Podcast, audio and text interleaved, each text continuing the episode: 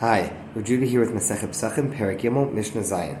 Haholech lishchodet pischo v'lemola bono v'lechol sudat irsim v'beit chamiv v'nizkar sheyesh chametz b'toch. So what happens? A person is on their way to do a mitzvah. They're on their way. It's erev Pesach, and they say, "Oh my gosh, I have chametz in my house. I didn't get rid of."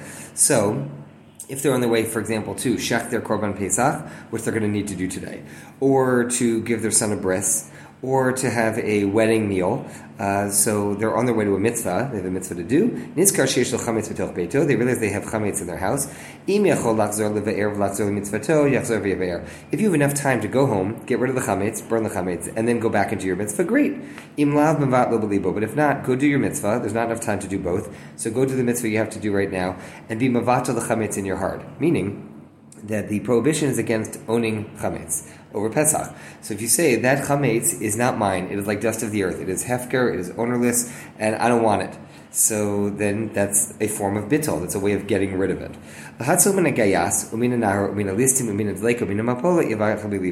Now here's a series of things that it could be that a person's you know going to do that actually he shouldn't even consider going back and getting rid of the chametz.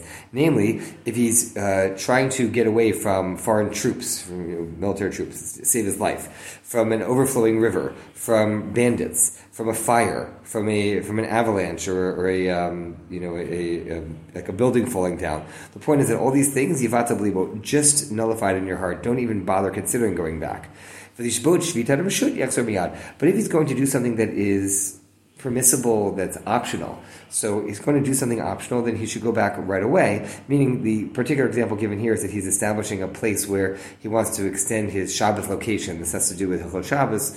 Uh, it's a different Masechta. It has to do with Eruvin and uh, establishing a um, a um, tchum, like a, a, space outside the city that would be their city limit for Shabbos. The point being that this is something optional. If you're going to do something optional, then you should go back, get rid of your chametz properly, and then go do whatever it is that you want to do.